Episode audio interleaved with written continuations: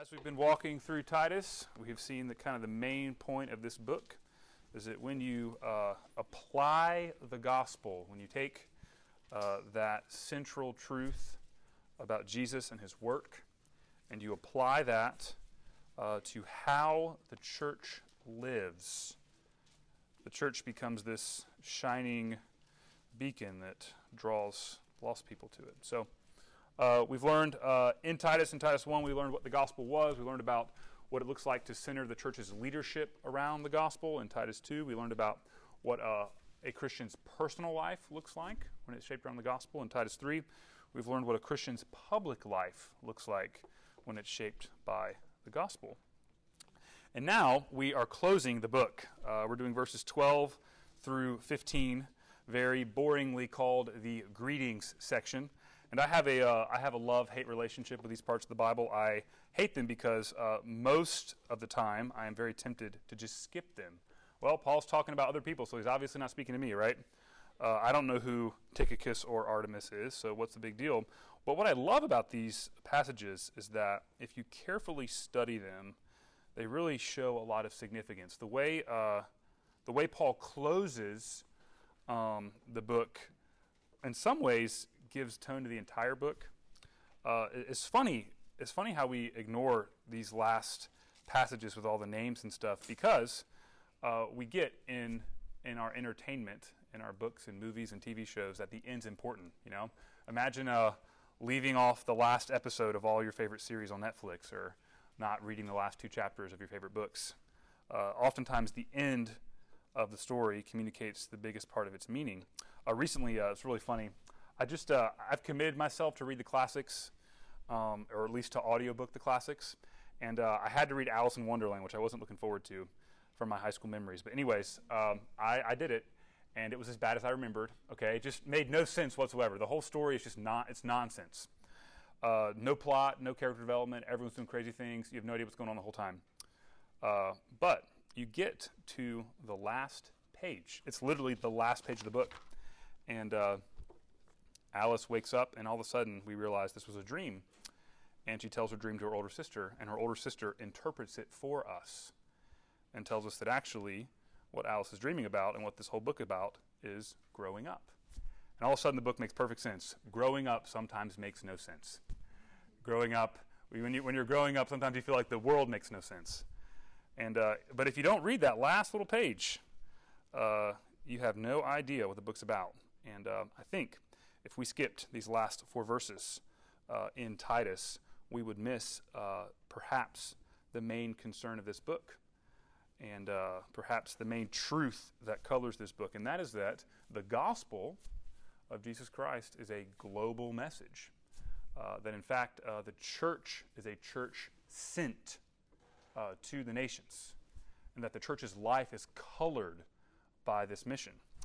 And uh, I don't normally do visuals, as you guys can tell by this rudimentary drawing of the Mediterranean Sea, but there's so much movement of people and so many places mentioned uh, in this passage, I just had to subject you all to this. So we're just going to walk through. Before we read, I just want to walk through the main, the main actors here and where they are going and what they're doing. And I'll just put their travels in blue if this blue pen will actually work for me. Actually, I'll do this one.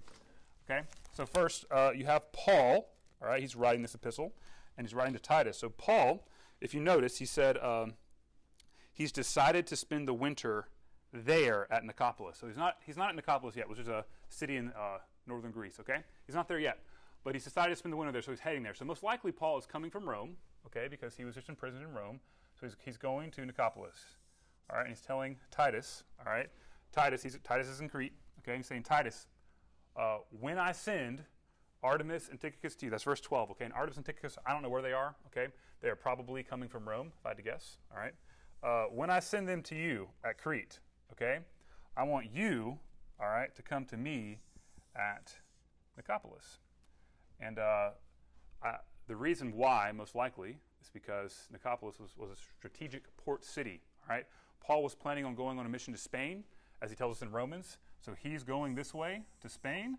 All right, and we learn in 2 Timothy that he's going to send Titus from Nicopolis to Dal- Dalmatia. Dalmatia. I don't know how to say that. We'll just pretend it's Dalmatia, like 101 Dalmatians. Anyways, okay? All right, and then he says uh, in verse 13 to do your best to speed Zenas the lawyer and Apollos on their way. So Zenas and Apollos were also going from Rome to Crete, probably carrying this letter, and we don't know where they were heading, all right? But the command in this passage is for Titus to do everything in his power to send them. All right, my guess, if I had to guess, they're probably going east somewhere. Okay? So, all that being said, we got a lot of moving pieces, right? A lot of people uprooting their lives and hazarding themselves traveling uh, on the Mediterranean Sea right before winter and before ships were safe. All right? And as we open this book, uh, I think we will see why um, all of this is taking place. All right, so let's read the scriptures. Uh, Titus chapter 3, uh, starting in verse 12, going, all, going to the end. When I send Artemas or Tychicus to you, do your best to come to me at Nicopolis, for I have decided to spend the winter there. Do your best to speed Zenas the lawyer and Apollos on their way. See that they lack nothing. And let our people learn to devote themselves to good works, so as to help in cases of urgent need and not be unfruitful. All who are with me send greetings to you. Greet those who love us in the faith. Grace be with you all. Let's pray. Uh, Lord, we ask, as it was Paul's wish, that your grace uh, would be with us as we study this passage. Uh, I just pray you'd help us to rightly understand it and to apply uh, this to our lives. In Jesus' name, amen. So uh, I've gone through several stages of my life, most of them uh, embarrassing, where uh, I become a little obsessed with the board game chess. All right, and uh, the last time this happened, I learned that there is indeed an app for that. Right, there's a chess app where I could uh, suddenly, for free, take chess lessons and play people all over the world in real time. And I learned several things from this experience. First, that I need to be really careful about stupid games on my phone. I deleted it, nothing to do with today. Second, I'm really bad at chess.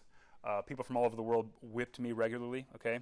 Also not relevant. But third, okay, uh, and here's what I think matters for our text today, is that chess is uh, it's a game that's all about position. It's about having the right pieces in the right places. Um, I didn't know that when I first started playing, which is why I got beat so badly. But uh, the best chess players are the patient ones who put, who spend their time getting control over the board and who put the pieces in the right places. Now, I realize no, many of you have never played chess and think it's stupid. That's fine, okay. But maybe in your regular life, you've noticed that it's very important to have the right people in the right places. I remember my Chick fil A days, and uh, you get one slow person in the wrong place, and it is bad for everybody.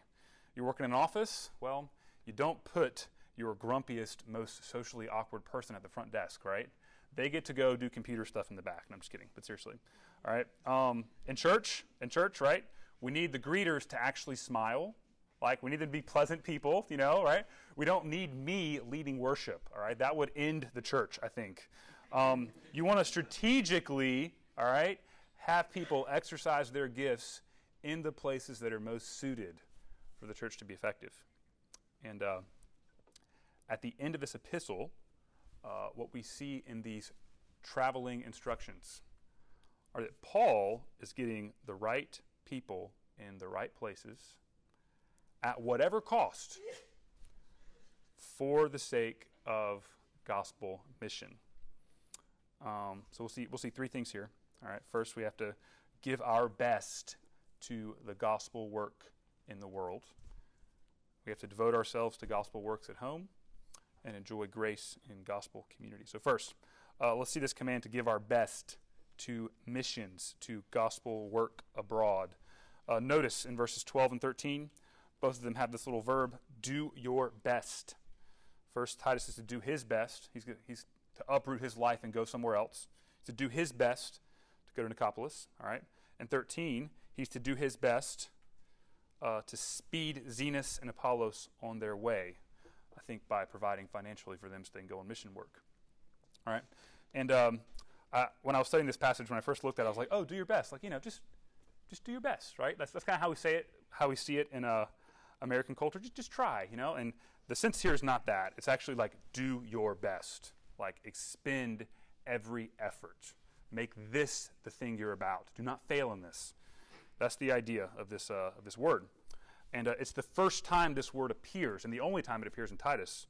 He's been instructed to do lots of things to teach, to combat heretics, to instruct families. But there's this one thing right at the end that he's to give his maximum effort to. And uh, what is the one thing? It is to strategically get the right people in the right places, to uproot his life, to go somewhere else, to send people sacrificially. Um, just, just, imagine Titus, okay? We've, we've talked a lot about how ministry in Crete would be difficult. It was one of the most infamously immoral places in the ancient world, which says a lot, okay? But just imagine Titus, okay? He's got all this stuff to do. He's been, he's been flying solo for a while. It's been hard. People have been battling him, all right? And finally, finally in verse 12, Artemas and Tychicus arrive, right? You would think that it's time for some paid time off, right? It's time to, it's time to breathe it's time to let these guys handle a lot of the work. It's time to have this smooth running church. Actually, it's time to hazard your life and get on a rusty old ship in the ancient world to cross the Mediterranean Sea. Um, and then, so, so, so just, just think about that. Paul's commanding Titus. He's not, he's, not a, he's not suggesting here, okay? He's commanding him, all right? When reinforcements arrive, right, and you're tempted to kind of that's when I want you to uproot your life and make a dangerous sea journey. That's going to be just one step towards another dangerous sea journey for the gospel. Um, notice the purpose, though, here. Uh, I didn't draw this, okay? But uh, down in this corner over here, this is where Jerusalem is, all right? And if you don't know anything about uh, the story of the scriptures, okay, the gospel started, right, in the Middle East primarily in Jerusalem, where Jesus died and rose again. All right, and He sent His people. This is Acts one. Okay, you're going to be my witnesses, right, in Jerusalem and Samaria to the ends of the earth. And primarily, the story of Acts tells us about the gospel heading north and west. It certainly heads towards the south and east as well, but primarily the trajectory of Acts is this way. Okay, and uh, just notice. Titus is going to go to Nicopolis, is going to send him north and west to Dalmatia, and Paul is planning on going to Spain. So it's not just that uh, this command is to uh, hazard your life. It's no, hazard your life for a strategic purpose. We are expanding the influence of the gospel through the world. All right? But it's not just Titus. Notice this here. He's not the only guy required to hazard his life. Verse 13 Do your best to speed Zenas the lawyer and Apollos on their way. See that they lack nothing. So the next command here, the next thing he's supposed to give himself to, uh, is to support Zenas and Apollos on their mission trip. Right? The idea of speeding them on their way is to provide for them. You see that at the end of the verse, see that they lack nothing, that they have provisions for the way. All right? And obviously, this is not a command that Titus can do by himself. He's actually one of the workers who lives on support, just like these guys. The idea is Titus's role is to encourage the congregation to sacrificially give enough for these guys to go. And it's just imagine, imagine if uh, next Sunday, okay, I walk up and I bring two young adults up here and I say, hey, listen, these guys are going to Boston. Okay, it's one of the most unchurched cities in America. All right, these guys are going to Boston. All right, and uh, they're going to live cheap. They're going to eat rice and beans, but it's Boston. Okay, it's going to be sixty-five thousand dollars to support them for six months. All right, and here's what I need. All right, I need the money in hand from the people in this room next Sunday. That's what this, that's what this looks like in, in, uh, in Crete. Traveling the sea is not, not cheap, all right? Now, I did the math in my head. If there are 50 people in this room, there's probably a little bit more than 50. But if there were 50, that would cost each of us $1,300, right? Uh, some of you guys would have to pull a Luke 12 and sell your possessions to have that money in hand by Sunday. And so just notice everybody from Paul the Apostle to that baby believer who just got converted and joined the Cretan church. Everyone in this passage is called to radically adjust their lifestyle so that the gospel can move forward. I think we have this idea sometimes that missionaries are those great, glorious people that are just kind of out there And if I ever get a dream or a vision where God calls me to do that, I'll go. But other than that, I just kind of I just hang out. And the idea of this passage is no, the, the, the work of the gospel going to the nations consumes the whole church's life. It's the fuel that sends the church out. You ask a question though, okay, why, right? What could possibly motivate people to live like this? What could possibly motivate people to sell their stuff to have enough money to support people? What could motivate Paul and Titus to keep living hard, to kind of slowly die as they pour their lives out, right?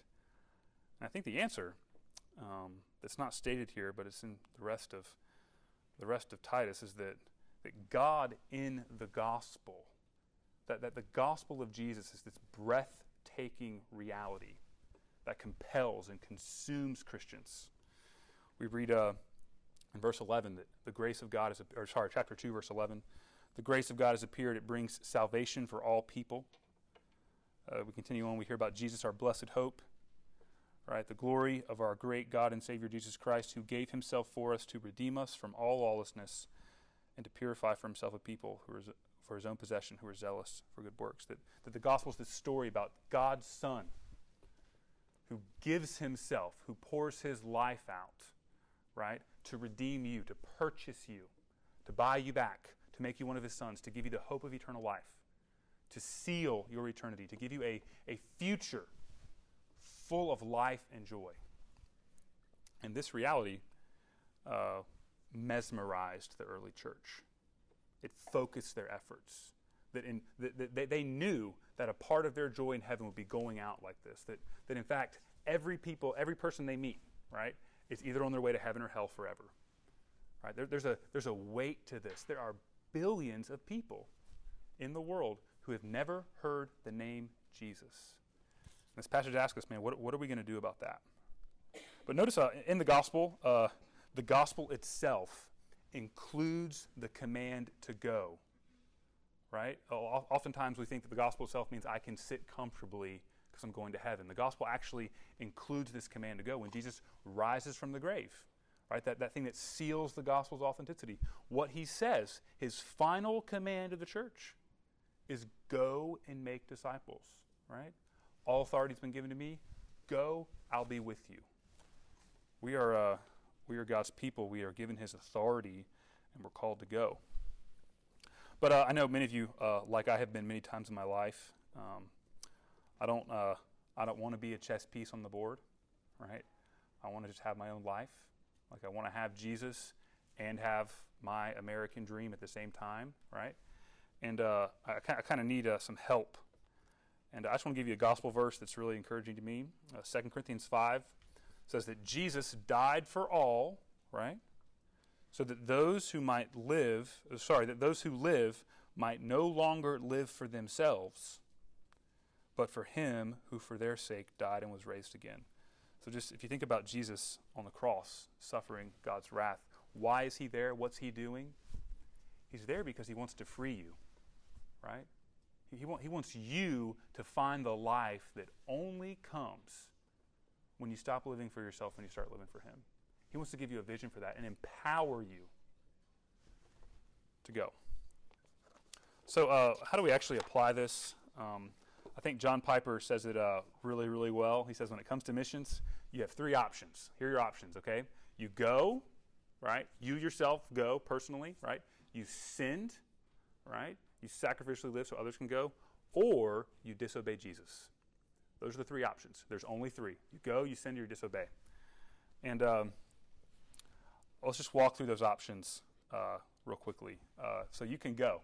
All right, and there's some of you in here. All right, every missions conference, you get so fired up, you're ready to go, and then just kind of life happens, and uh, it drifts away. And I just want to encourage you, man. If, if you if you're that person where every time you hear about people in India who don't know Jesus, you start to dream a little bit, take that next step right? Um, uh, just, just, just today, just take one more step closer. Uh, think about uh, there's a, a, couple of great programs you can start with. The Southern, the International Mission Board has this wonderful program called Journeyman. All right, it's just a year. All right, Get, gets your feet wet on the field. Right, you can go if you're single. You can go if you're married, no kids. Um, fully supported. Don't have to raise support. You just got to pass the application process, and uh, just just look into it. And if you're, if you're one of those people whose hearts burns every time you hear about missions, just take the next step. Don't let it get snowed under. Um, but I would say more broadly on this command to go, um, I do think we have to really consider that this is a call for us to rearrange our major life decisions around the mission of Jesus. I'll just give you an example that that's probably going to offend. Well, it just it might be something you've done that I've done. Okay, uh, for example, okay, imagine you are trying to advance your career, uh, and tomorrow a wonderful job opens up in Charlotte. Okay, most of us, including myself, would make a pro con list, right? I love pro con lists. Okay, here are the pros of going. All right, you know, more money, more whatever, this, this, uh, whatever. Okay, here are the cons. I'm going to miss my friends. Da, da, da, okay, and then based on our pro cons list, which is basically like what is best for me, right? What suits my personal desires the most, right? Then, based on that, we make a decision. And then once we've made a decision, we'll say we go to Charlotte, okay? Once we've already made a decision based on our own desires, right? Then we're like, oh, I gotta find a church, you know? Like, oh shoot, I forgot, right? And and maybe maybe that's how you end up in Charleston. If I, uh, again, I probably ended up here that same way. But um, I just want to say, I don't want to condemn you. I just want to say, you got the decision process backwards. This passage says the first question when I'm thinking about adjusting my life or making a major decision, the first question is not what suits me the best, but where am I most useful to Jesus?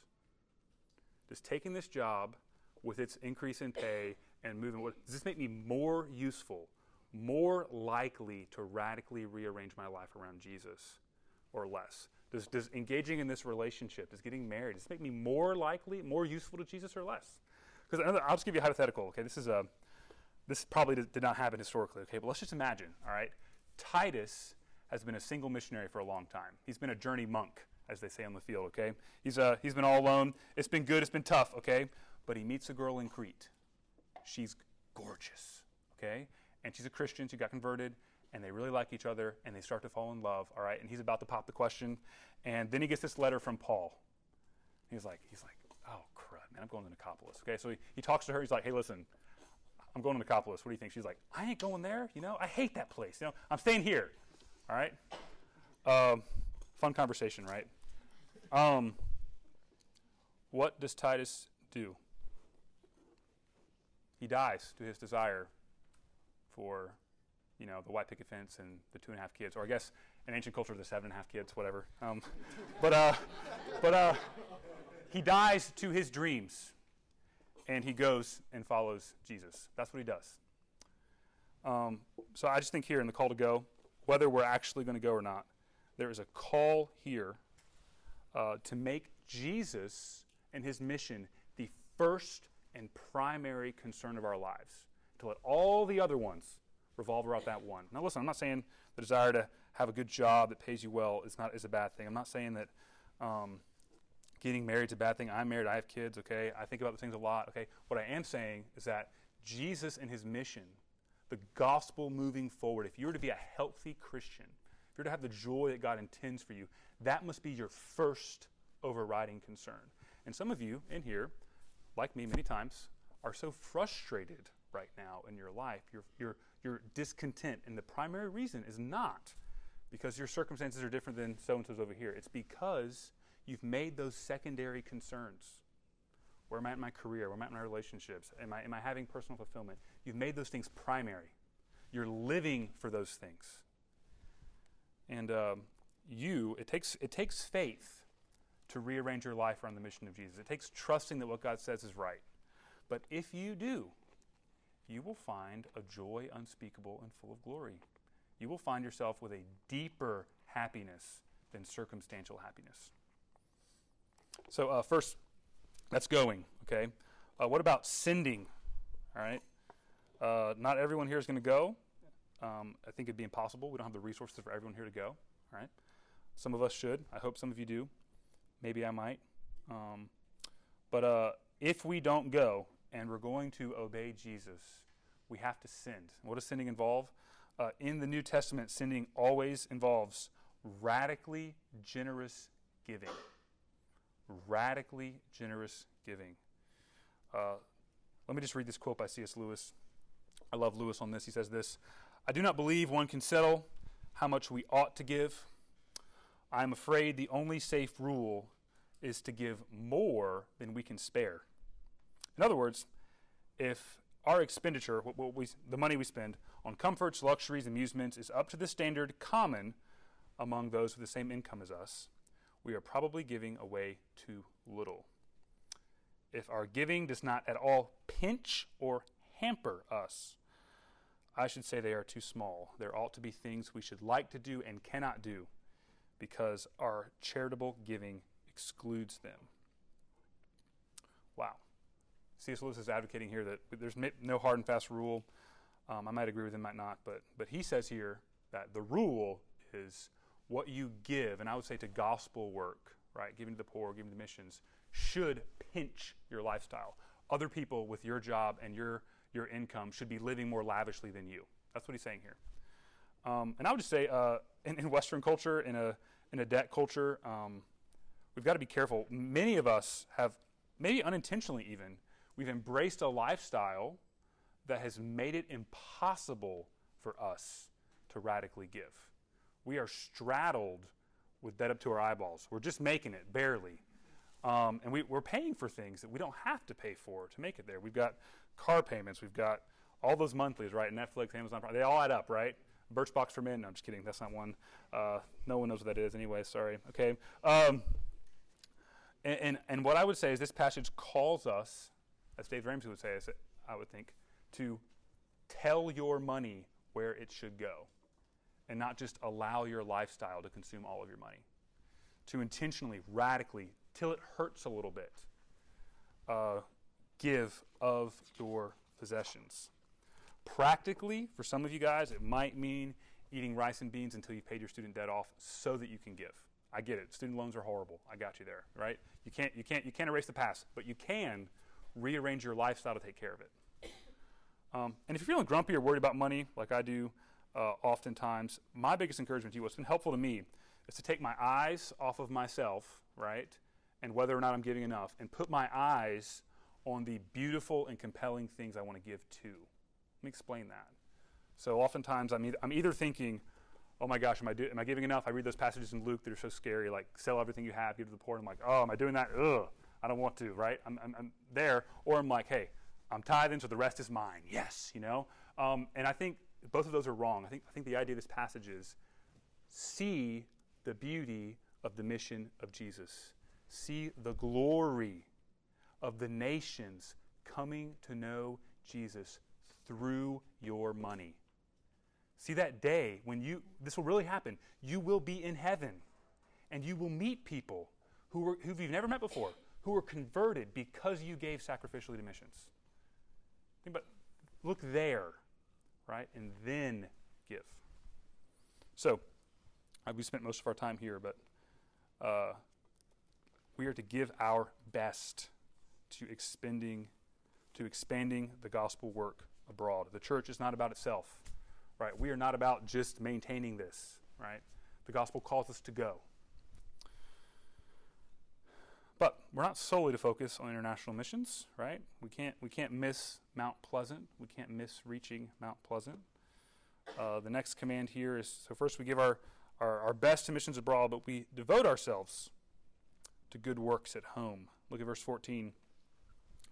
And let our people learn to devote themselves to good works so as to help cases of urgent need and not be unfruitful. Just notice the and here. Uh, in the original language, this uh, gives the idea of this is connected, but it's, it's, it's, a little bit different. So I think certainly one of the good works here is to give to Zenas and Apollos and send them on their way. But there's more than that. There are lots of different good works uh, notice how these good works are characterized. They help cases of urgent need. I think they, we could say, especially in light of last week, that they, they meet social needs. They seek to bless American culture in its darkest places. Right? And there's a consequence here for not doing that. You'll be unfruitful. Um, but just notice what does it look like as we send, as or we go? Right? What does it look like to really be faithful to Jesus with your lifestyle here in Mount Pleasant? What does that look like? Uh, it looks like devotion to good works, um, to dirtying your hands so that Jesus looks beautiful, right? To living in a way that looks like Jesus and his personal ministry on the earth. It was always around the lame and the poor, right? Always ministering to them. That looks like that so that you can speak about Jesus. Um, and we spent a ton of time on point one, so I'll just be brief applying this one. I'll just give you two questions to help you here. All right, first is just to help you be honest with yourself. All right, here's a question What are you currently devoting yourself to? If you took an honest look at your life, how you spend your time, your money, what you wake up thinking about, what keeps you awake, what keeps you from sleeping at night, all right? What are you devoting yourself to? What gets your best? What gets your dreaming your enterprising? If your answer is anything besides the work of Jesus in our local context and all that that means, all right? If anything besides, just repent. Just, just ask the Lord, all right? Confess, ask the Lord to change your heart. Ask Him to enable you to let your life revolve around something greater. Second, a question to help you actually do something. What does devotion to good works look like for you practically? Pick, I would say, start with one thing. Don't do like good works like blase general. Pick one good work to start. Maybe, maybe you revive what we talked about all, all, all uh, spring, right? You're three. Three people in your life who are far from God, right? You pick three people, you just focus on them. Spend your time with them, pray for them, seek to share the gospel with them. Maybe, maybe start there. Maybe, uh, maybe you send that email you've been meaning to send to that ministry coordinator and get involved in one of the ministries here at East Cooper. Um, but do something. Take, take the next step. Get lunch with that unbelieving coworker. Ask that family member to study the scriptures with you. All right, so we give our best to the gospel work abroad, that big mission. We devote ourselves to good work at home, good works at home. And finally, interestingly enough, we enjoy grace in community. If we just had verses uh, 12, 13, and 14, we could say the point of this entire passage is what uh, the new president of the Southern Baptist Convention just said, or has said a lot. Uh, the church is not an audience, it's an army, right? That's the idea here. We go. We lay our lives down. We go. We devote ourselves at home. But uh, this army uh, is a very unique kind of army. Uh, it's an army of people who are transformed by grace and who love each other deeply. Um, we're not a bunch of white knuckled, grumpy to be deployed soldiers, right? Like some of you military guys have told me you can be from time to time, right? We love what we do, we love the people around us. Look at uh, look at verse the beginning of verse 15. The army loves loves each other. Uh, all who are with me send greetings to you. Greet those who love us in the faith. Again, very easy just to breeze by this, but just notice this, okay? Paul's writing this letter, all right, and the people who are with him, those co laborers with Paul, okay, they're like, oh, you're writing to Titus? Man, we love Titus. Tell him that we said that. Right? There are people thinking of Titus, praying for him, right? This is significant, right? Like the, the idea here is Titus, man, we, like, if you just read Titus, man, Paul has just laid it out for him. It's, it's going to be intense. But the, the letter ends with, man, you're loved. Don't forget that. We're praying for you. You're loved. Man, we, we love you. We're in this with you. Then he says, uh, greet those who love us in the faith. Um, Titus is to extend this love to all the believers um, in Crete. That the, this is a community of love. The church is not a bunch of mavericks, solo guys going out. Um, but notice it's not just a community that loves, it's a community that's loved by God. The last sentence in this uh, passage is a, is a, wish we should all have. Let, let grace be with you all. Um, grace is this uh, multifaceted term that we've heard our whole lives, right? I, I think, a, I think a helpful way to um, think about grace is uh, God's smile on your life and everything that means because of Jesus, right? Everything that you gain for God being happy with you right? All the all the empowerment, all the all, all the all the love, all of those things, everything you get from that because of Jesus, that's grace. And Paul's wish for the Cretan congregation is for as they do all of these things, is for them to experience God's grace, to experience his smile and favor. So, irony of ironies. If you want to go on mission with Jesus, you must enjoy grace in community. If you want to enjoy grace in community, you must go on mission with Jesus. You cannot have one without the other. So, uh, in almost all of my free time, uh, I have been really enjoying learning about the Revolutionary War. Uh, I'm not okay. It's not studying. I'm just I'm watching the, the Netflix series Turn about Washington spies, which I would highly recommend. Very good. Okay, very good. Okay. Uh, anyways, anyways, I'm also reading a biography of George Washington, so I am actually like reading. Okay, uh, but um, I I it's easy to forget uh, how incredible the time was when our country was founded. Uh, just very briefly, there's a lot that, that's going on here, but in the late 1700s, okay, uh, a bunch of colonists, British colonists, started off kind of ticked off at their king for being not cool to them, okay? But in, in that not being happy with their king, they started having these, this radical idea that had never been fleshed out in the world yet. And it was that all men were created equal and endowed by God with inalienable rights. That all people had the right to live free from tyranny. And that idea just spread like wildfire. And that, that's what started the revolution. And um, anyways, anyways, this uh, this American experiment, right, that we have been living in, and we just kind of breathe like air. Okay, that was this radical, like world-shaping idea that just swept the nation up. And anyways, uh, what is so cool about Turn is it's actually a historically accurate show uh, and this biography I'm reading uh, is it just shows people laying their lives down for what they call the cause. You just see uh, soldiers, whole armies going without pay for years. You see civilians risking their lives. Uh, all these all these things happen for the cause. And there's this one guy I really like. His name is Nathaniel Hale, and he was caught by the British and hung as a spy.